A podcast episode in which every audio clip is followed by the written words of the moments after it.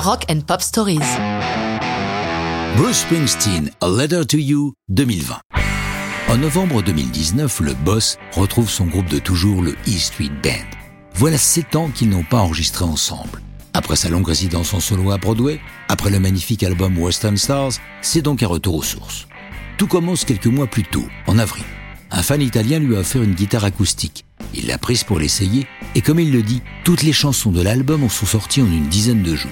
Ce n'est vrai qu'en partie, car si A Letter to You comporte neuf nouvelles chansons, trois autres datent des années soixante-dix. Certains fans les connaissent, puisque Jenny Need The Shooter, If I Was A Priest et Song For Orphans se sont retrouvés sur des bootlegs. A Letter to You, qui donne son titre à l'album, fait donc partie des vraies nouvelles chansons. Dans ce titre, Springsteen semble vouloir se débarrasser de ses angoisses et partager ses expériences. Maintenant que le voici septuagénaire, à qui destine-t-il cette lettre ? Qui est You ? Le boss le dit clairement, c'est à nous, son public, ses fans, que ce courrier est adressé. C'est chez lui à Colts Neck dans le New Jersey, dans ce home studio, qu'il retrouve ses vieux complices. L'osmose est telle entre le boss et son groupe que l'album est bouclé en cinq jours seulement, en réalité en quatre, puisque le cinquième a été uniquement consacré à l'écoute du travail accompli les jours précédents.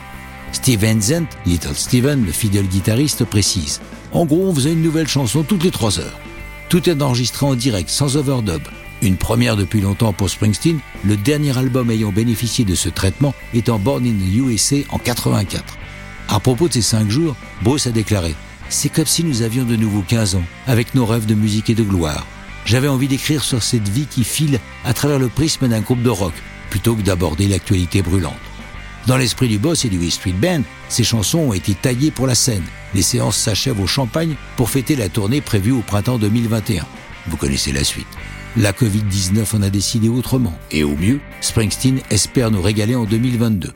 Pour pallier à ce report, il initie un documentaire, lui aussi baptisé A Letter to You, réalisé par Tom Zimmy, et visible depuis octobre deux mille vingt sur Apple T V.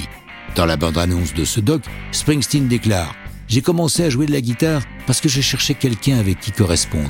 Et après tout ce temps, j'ai toujours besoin de vous parler.